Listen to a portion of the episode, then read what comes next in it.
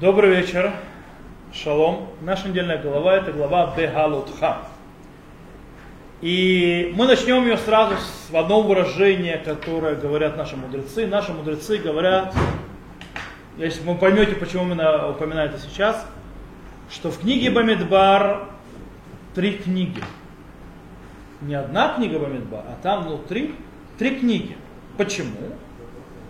Э, сейчас мы увидим, и они говорят, что одна из книг, это, то есть есть книга одна, есть книга вторая, книга третья. Одна из, точнее вторая книга, она заключается всего лишь в двух стихах. В каких двух стихах? Давайте я вам зачитаю. И было, когда поднимался ковчег в путь, говорил Моше, Восстань, Господи, рассеются враги Твои, побегут на ненавистники Твои от лица Твоего. Когда останавливался, он говорил, обратись, Господи, к десяткам тысячи семей Израиля. На этом одна из книг Торы заканчивается. А? Выбин Суарон, Вайомар Муше, Кума. Да, да, да, совершенно верно. Это вся книга. На этом все. То есть, да. Почему? Для того, чтобы на это ответить, нам нужно немножко разобраться с книгой Бамидбар. Дело в том, что любой человек, который немножко знаком, как написана книга Торы, свиток Торы, он знает, там нет ни запятых, ни, ни сточек, ничего. Только в одном месте во всей Торе есть знаки препинания. Причем в свитке тоже. И это эти два стиха. Они определены правильно двумя нунами перевернутыми нунами. Совершенно верно. Это единственный знак препинания во всей Торе от начала до конца. Больше нет. Почему? То есть, да, в чем это, э, то есть, для чего это? Дело в том, что даже вот это техническое изменение должен нам показать, что есть очень какая-то особенность в этих стихах. Не просто так, что вам стало жарко уже. Да, выключаешь мозган, стало душно. Возвращаемся. Э, и в принципе, тут это, они показывают, стоп, Здесь, здесь важно, обрати внимание. Давайте попробуем разобраться, что происходит. Мы говорили, что в принципе, что, что такое вообще книга Бамидбар? Мы хоть за, за, сказали про это? Нет, давайте скажем, что такое книга Бамидбар? Книга Бамидбар по-настоящему описывает нам что? Движение народа Израиля от горы Синай с землю Кнаан. То есть она еще пока не называется земля Израиля, потому что мы не дошли. Как только дойдем, назовется. Пока, значит, земля кнаанская, кнаанская. Так вот, и в принципе это все, что э, оно построено. Таким образом, она делится на две части, по идее, на какие две части. Первая часть от 1 по 10 стих, где а, самое центральное это что? Подготовка к движению. И начиная с 11 главы и до 26 движение. То есть, да, само движение и всевозможные вещи, приключения, которые с народом Израиля происходят, или события происходят посреди дороги этой. Это, в принципе, есть книга Бамидба. Таким образом, два стиха, которые мы прочитали, которые закрывают книгу, точнее, десятую главу, и которые а, обозначены двумя перевернутыми нунами, они э, являются, то есть, да, как бы не отделением вроде бы между двумя частями между частью подготовки и частью движения. И наша задача что сделать? Э, понять, почему мудрецы выделили такую отдельную книгу. Почему назвали это отдельной книгой. И таким образом мы должны понять, что должно было произойти в книге Бамидбар и что произошло. По-настоящему. Окей, давайте начнем. Дело в том, что в книге, уже в книге Берешит Всевышний четко установил программу, э, что народ Израиля будет особенным народом, избранным им в особенной земле, в земле Израиля, правильно? То есть, которую тогда называлась земля Кнаанейская, правильно? Она земля обетованная. Для того, чтобы осуществить эту программу, эту задачу, Всевышний избавляет народ Израиля из Египта, то есть, да, и дает им Тору. Нужно, то есть, нужно избранный народ да, и так далее. И, теоретически, после этого они готовы и могут, в принципе, уже идти в землю Израиля, все нормально. Теперь, книга Бамидбар действительно начинает с чего? С описания лагеря, в центре которого стоит что? Мешка, присутствие Всевышнего. Этому описанию огромная важность, какая, что Шхина вернулась наконец-то в лагерь народа Израиля после того, произошло искупление греха Золотого Тельца. И теперь ожидание Всевышнего в том, что народ Израиля наконец-то готовы двигаться и продвигаться, идти в землю Кнаанскую, как все было задумано. Таким образом, мы можем понять, каким образом, что 10 первых э, глав книги Бамидбар являются одной книгой, книги подготовления. Мы там находим многие вещи, то есть, которые то есть, являются не мало, не, не, не меньшим, то есть не большим. Это духовное и физическое приготовление к движению. Есть, когда мы закончили все духовные строения и так далее, физически мы готовы идти. Что у нас происходит? Мы видим, что с 1 по 5 главы, что идет описание чего? строительство мешкана посреди лагеря. Правильно? Как это все распределяется. В седьмой главе мы встречаем, э, как э, наши глав колен, то есть все 12 колен, участвуют в освящении самого мешкана. То есть хануката мешкан и как бы, э, жертвоприношение Неси. После, то есть после этого то есть, э, Шевет Леви э, получает, скажем так, э, полномочия быть э, во главе народа Израиля. То есть, в принципе, их ставят как э, лидеров народа Израиля. И после этого, в 9 главе, э, после этого происходит, а это 8 глава, после этого в 9 главе происходит, что народ Израиля весь собирается и приносит пасхальное жертвоприношение в мешкане. Курбан, вы еще не прочитали, это в нашей главе. Окей? Okay? Я просто вам описываю строение, потому что часть вам уже знакома, часть я вижу, у вас глаза начинают разбегаться, но часть была глава Насо, а часть это уже глава э, наша, Беалотаха. Окей. Точно так же можно относиться к продолжению книги, начиная с 11 главы и до 26. В принципе, одна книга, что там идет? Движение. Движение происшествие посреди движения. Окей. Э, почему? Там идут полностью объяснения, почему, кстати, описывается всевозможное, что произошло и так далее. Там будут объяснения, почему народ Израиля сразу не зашел в землю Израиля. Этому были определенные причины. Между ними стоит три, вторая книга, так называемая. Это была первая, третья, как мы сказали, эти стихи. Вибен. Теперь почему? Почему и это вообще книга, не просто отделение первой части, второй книга. Мы могли, мы можем объяснить, что это не просто а, а, а, а, стихи, которые разделяют первую часть, приготовились и поднялся Арон, то есть, да, поднялся ковчег Всевышнего и начали двигаться, и что Всевышний облекает ликах свое десятками тысяч. И дальше что произошло? То есть он просто разделяет то есть, две части книги.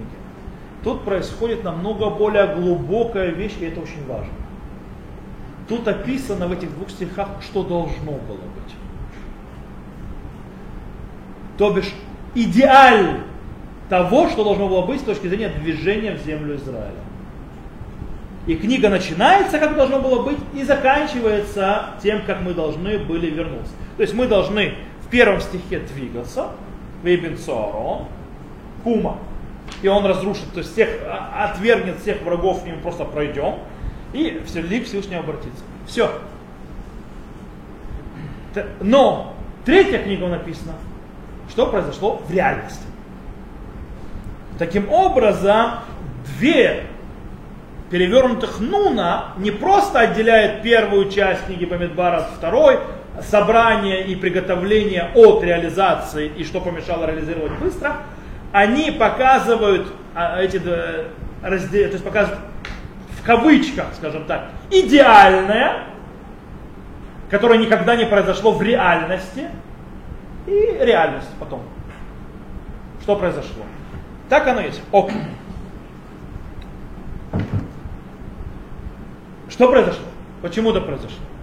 Дело в том, что мы сразу после того, как вы Ибн Суарон, что мы читаем, что первое же происходит сразу же. И стал народ как бы роптать на злое и слуг Господа, служит Господь, мит, он, мит авим, тоже называется, тониним, то есть, да, роптающие, а потом жаждущие. Первое же, сразу же. В чем проблема? Почему мы сразу пришли туда? Что произошло? Дело в том, что наши мудрецы уже намекают это самим стихом, в котором сказано «Вибин согаро». То есть, да, Там дальше, то есть следующим поступком, то есть не, не самим поступком Ваибин Суарон, а следующим за ним. Что сказано? Висур Мегар Хашем. И, э, подожди, стоп. А, а когда останавливался, он говорил, вы, Господи, не понял. Вы бегам и тунаним так далее. А, в Ису Мегарашем. То есть, и они пошли, вы бен Аарон, вы Эфузу Мнагода, вы Нуху Маршу Вашем Они пошли от горы, то есть стих, что говорит в Ису Мин Гагар, Ашем, то есть ушли от горы Всевышнего. И объясняет Рамбан. Рамбан говорит очень интересное объяснение. Как они ушли от горы Всевышнего? Китинок Габурех Мебетасефер как э, ребенок, убегающий из школы. Они убежали, как ребенок убежает, то есть что имеет в виду Рам? То есть в принципе Рамбан описывает, что тот весь этап, когда народ Израиля находился на, у подножия э, горы Синай, это и было, они там год находились, в принципе, это был Шнат Лемудим, то есть это учебный год. Они там должны были выучить заповеди Всевышнего, они должны научиться были, то есть, да, э, как себя вести, как быть избранным народом, как себя вести, соблюдать союзы и так далее, и так далее. Но получается, что они-то заповеди выучили, но не впитали дух их.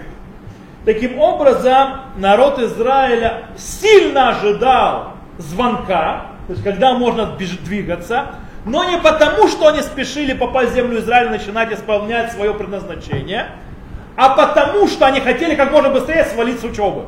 То есть они как можно быстрее убежать оттуда над горы Синай. То есть, да, главное уйти. Все. Э, верно, прийти в землю Израиля, когда это будет, это не настолько быстро. Окей? Окей, кто виноват? Ну, конечно, в первую очередь сам народ. Конечно, он виноват в этом.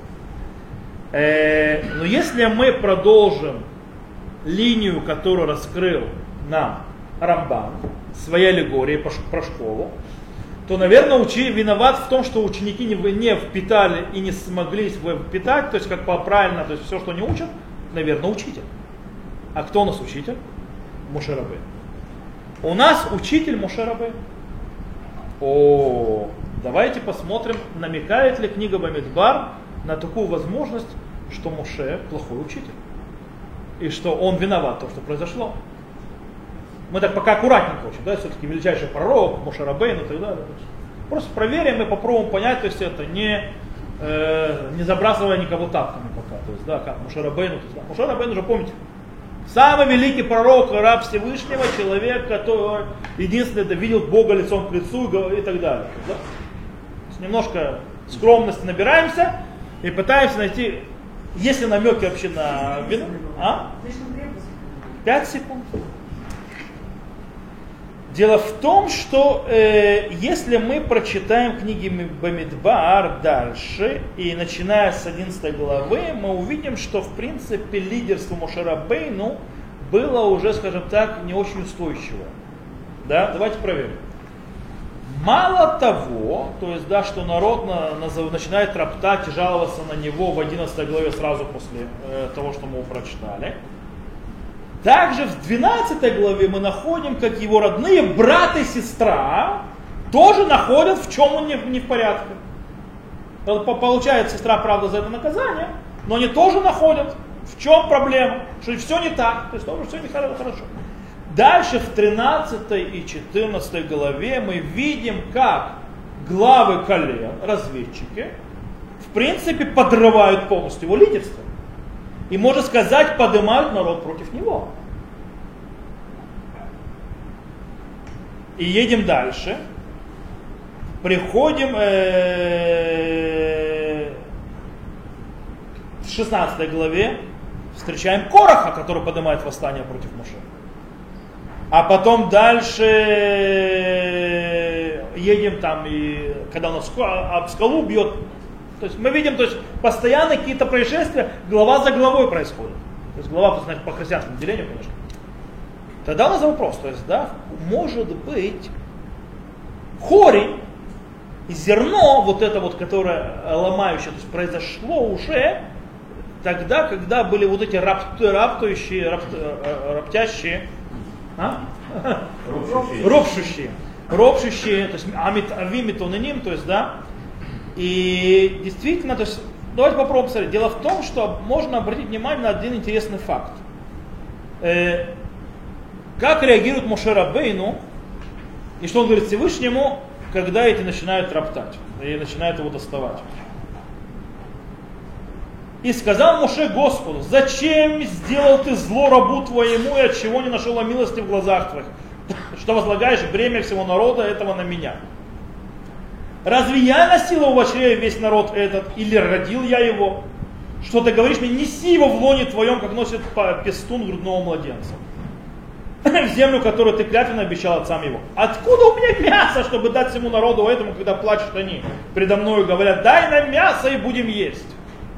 Не могу я не нести весь народ, это слишком тяжело для меня. Когда же ты так поступаешь со мной, то лучше умертви меня, если я нашел милость в глазах твоих, чтобы не видеть мне бедствия моего. Опа! Муше просит смерти, только отставь меня от этих, то есть это доставь. А? И это не тот Муше, которого мы знаем в книге Бшмот. Это другой Муше. Давайте посмотрим, то есть, да, в книге Шмот я специально буду зачитывать сейчас на иврите, потому что вы услышите, как звенит это, то есть это похожие слова. Книга Бамидбар. Лама герота лявадеха. То есть, да, зачем ты принес, несешь злото за рабу своему? Внимание, книга Шмот. Лама герота ле амазе. Почему ты принес зло этому народу? Помните, когда фараон наложил на них больше работы? Другой пример, еще одно сравнение. Лама ло мацати хен Почему не нашел милости в глазах твоих? Книга Бамидбар у нас. Теперь Шмот, когда он просит прощения народу Израиля, «Веата и мацати хен байнах», а сейчас, если я нашел э, милость в глазах твоих. Еще одно место. Снова Бамидбар написано, «Вимкаха ат асели аргени на арайх». То есть, да, то есть, если так ты мне сделаешь, то слушай, убей меня. Что в книге Шмот он говорил, когда тоже выбивает прощение? Веата им тисайт хататам, вим эйн махени нами сефреха шеркатам так простим грех их, или если нет, то сотри меня из книги твоей. Обратите внимание на иронию. После греха золотого тельца Моше Рабену готов умереть, чтобы спасти народ. Здесь, в книге Бамидбар, он готов умереть, ради, только не быть их лидером. Только, только не, не вести их. Там умереть, чтобы спасти, здесь умереть, лучше умереть, чем быть их лидером э, в книге Шмот Моше Рабейну делает все, то, что мы читали, для того, чтобы их спасти, то есть, да, чтобы э, защитить, а здесь, в книге Бамидбар, он отчаялся. Раши объясняет, то есть здесь Раши есть интересно, который говорит, э, строит на Сифри свое объяснение, что Эльдад у Медад, которые там остались в лагере пророчествовать, они напророчествовали, что Мушера Бейну умрет, а Йошуа заведет народ Израиля в землю Израиля. Э, и в принципе, это Мидраш. Да? И поэтому Йошуа побежал к Моше. И Моше, кстати, сильно то есть, говорит, дай Бог все вы были пророками. Но это, скорее всего, показывает, Мидраш о чем говорит? Мидраш не всегда описывает то, что действительно произошло. Мидраш показывает одну простую вещь. Именно неудачу лидерство Моше. То есть он не сможет, он не справится с задачей. Поэтому Ишуа заменит. По-настоящему Моше Рабейна что должен был сделать? Вывести, провести по пустыне и ввести. Ввести он уже не ввел. Это одна из вещей. И таким образом, в принципе, все эти вот вещи, которые мы видим похожие, скажем так, сравнивая это, то есть мы видим, что нет устойчивости у, э, у лидерства у Моше, и это должно мешать тому, кто по-настоящему читает стихи и видит это. Теперь вопрос. Мушера Бейну э, отреагировал неподобающим образом. Подумайте внимательно. Может такое быть, что самый великий пророк, то есть, да, во все времена, который принял Тору, который научил народ Израиля Тору, передал Тору, отчаялся. Мошера Бейну, который увел народ из Израиля, из земли египетской, то есть, да, и вел со всей, то есть отдачей к горе Синай, больше не может их вести от горы Синай до, до, до, до земли Кнаанейской. Смотрите, если мы ответим э, положительно на все эти вопросы, да, то у нас проблема. Мы его, скажем так, э, если мягко это сказать, э, унижаем и покрываем руганью, скажем так. Если же мы скажем нет, ну нет, нет, конечно, все нормально, то мы немножко делаем себя наивных идиотов. А? То мы себя делаем наивных идиотов. То есть мы такую диалектику не э, пропали, скажем так, зажали нас между молотом и наковальней, да? Какой же ответ? Ответ очень интересный можно дать. В чем разница между реакцией Мушарабейна после Рабихана Золотого Тельца и реакцией Мушарабейна после вот этих ропщущих и желающих пожрать мясо? Объясню. Реакция Муше происходит из-за разницы в самом грехе и в его сущности. Грех золотого тельца, несмотря на всю его тяжесть, это было желание народа приблизиться к Богу так, как умеют. Когда они не чувствуют, думали, что все Мушара Бейну их оставят. Это получилось плохо, не очень, но это было желание прикоснуться к духовному и как-то, то есть иметь какую-то связь с Богом. Моше нету, так это такая связь и будет. Что такое грех э, желающих пожрать мясо? А? Он абсолютно чревоугодный. Он абсолютно материальный. У него абсолютно никаких духовных корней. Нулевой. В принципе, что это? Это э, животное, можно сказать, э, страсть пожрать мясо. Который, то, что человек люди остановить не могут в этом. Мошера Бейну мог спокойно принять на себя эту э, педагогическую воспитательную задачу, э, которую поставил перед ним грех Золотого Тельца. В принципе, вернуть э, вот это вот духовное желание и рвение народа и направить его в правильное русло. Как оно должно работать. Направить его в правильную, правильную дорогу. Но, когда он стоял напротив греха, возжелающих мяса, он отчаялся. Он реально отчаялся. Он не понимает этого. Вы год были на Синае, вы год слышали от Всевышнего, вы год наполнялись духовностью, посреди вас стоит мешкан, посреди вас спустилась шкина, посреди, среди вас работает куаним, среди вас приносится жертва, среди вас происходит вся духовность, идут пророчества, и вы пожрать хотите.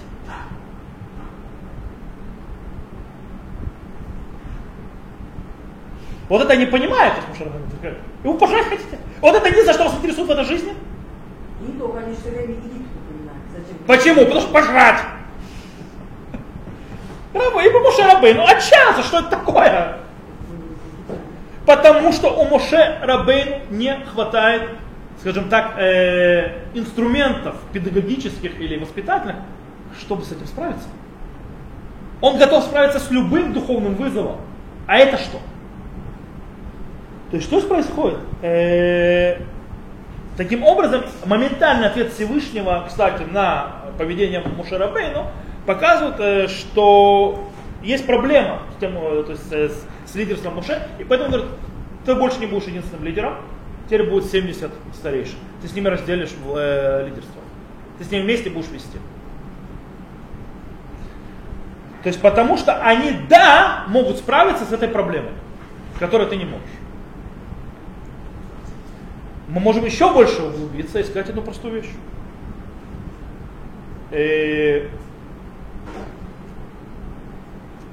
в книге Бамидбар, в отличие от книги Шмот, раскрывается Мушера Бейну, назовем так это в кавычках, святой слишком для того, чтобы вести народ. Слишком святой. Дело в том, что после того, как он 6 месяцев провел на горе Синай, э, в присутствии Бога, то его духовный уровень стал настолько высоким, что он очень сильно оторвался от того духовного уровня, которого, который есть народ, у народа. Вот тоже проблема не в том, что Мушерабейну не может быть лидером народа, вести народ. Проблема в том, что народ не может воспринять и получить то ценность, которую может дать Моше как э, лидер народа. Проблема даже не в Моше, проблема в народе, то есть, в принципе в том отрыве, который произошел между ними. Они не могут от него получить максимум, потому что он слишком высоко духовно отличает них. Это одна из проблем, кстати, которая происходит. Это одна из трагедий. Народ Израиля, как Всевышний пытался его поднимать, в конце концов подъем, то есть все говорят, а они на Синае видели на уровне до Мошера Бейну, на море даже рабыня видела то, что даже э, Бен Бузит, Хискель не видел во время ведения его колесницы и так далее, с точки зрения присутствия Всевышнего в этом мире. Это было все хорошо, но это было все искусственно. Это было все искусно. Мушера Бейну поднялся высоко, а они нет. По этой причине произошла пропасть. Он может их вести, но они не могут получить его лидерство полностью. А поэтому становится уже, оно теряет э, э, устойчивость. Они теряют устойчивость, по этому причине ему уже нужно 70 старейшин, которые являются этим земным устойчивостью, которая, скажем так, переводит вот это величие вверху, святости и духовности, вниз к народу на его уровень. Это что произошло. То, на этом мы сегодня закончим.